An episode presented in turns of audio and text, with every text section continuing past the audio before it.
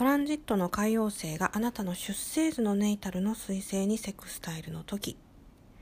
この時期は非常にアイデアが豊富になってきて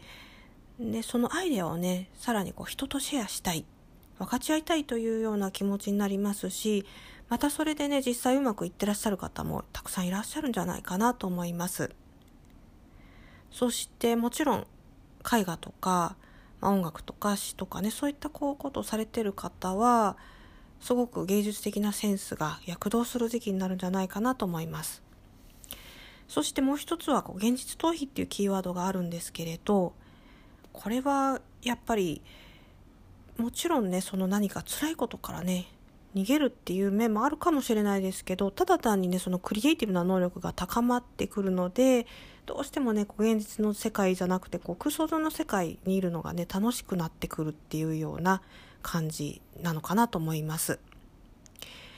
でこれにこうすごく必要なことがグラウンディングっていうことになると思うんですよ。でグラウンディングっていうのはもしかすると皆さんやられていらっしゃる方もね見えるんじゃないかなと思うんですけれど。はい。では私はあのこのグラウンディングって全然よく分かりませんので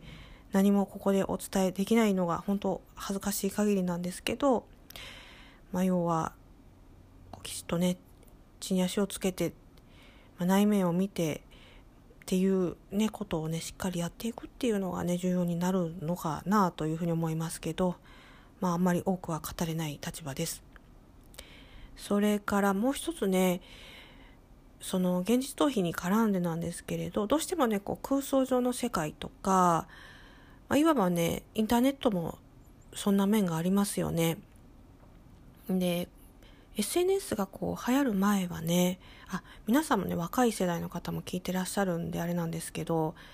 インターネットに没頭してる時間とこうしてない時間っていうのがあったんですよ。昔は SNS が発達してない時はね。ですごくねそのインターネットやってる時にこう頭がこう没頭するので持ってかれるんでそこからねこう抜け出しましょうってこうちょっとね心をクリアにしましょうみたいな時期あったんですよね実は。だけどそれがどんどんどんどんね SNS の発達によってもう境がないような今感じになっていますよね。すごくこうバーチャルが身近な世界になってるんですけれど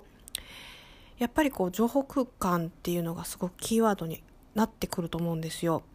で情報空間の、まあ、操作をこううまくしたものが勝ちっていうような時代になっていますのでやっぱりねそんな意味でもこのグラウンディングっていうのはすごく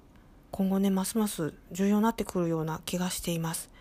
ということで私もグラウンディングについて今から調べてみたいと思います。はい、ありがとうございました。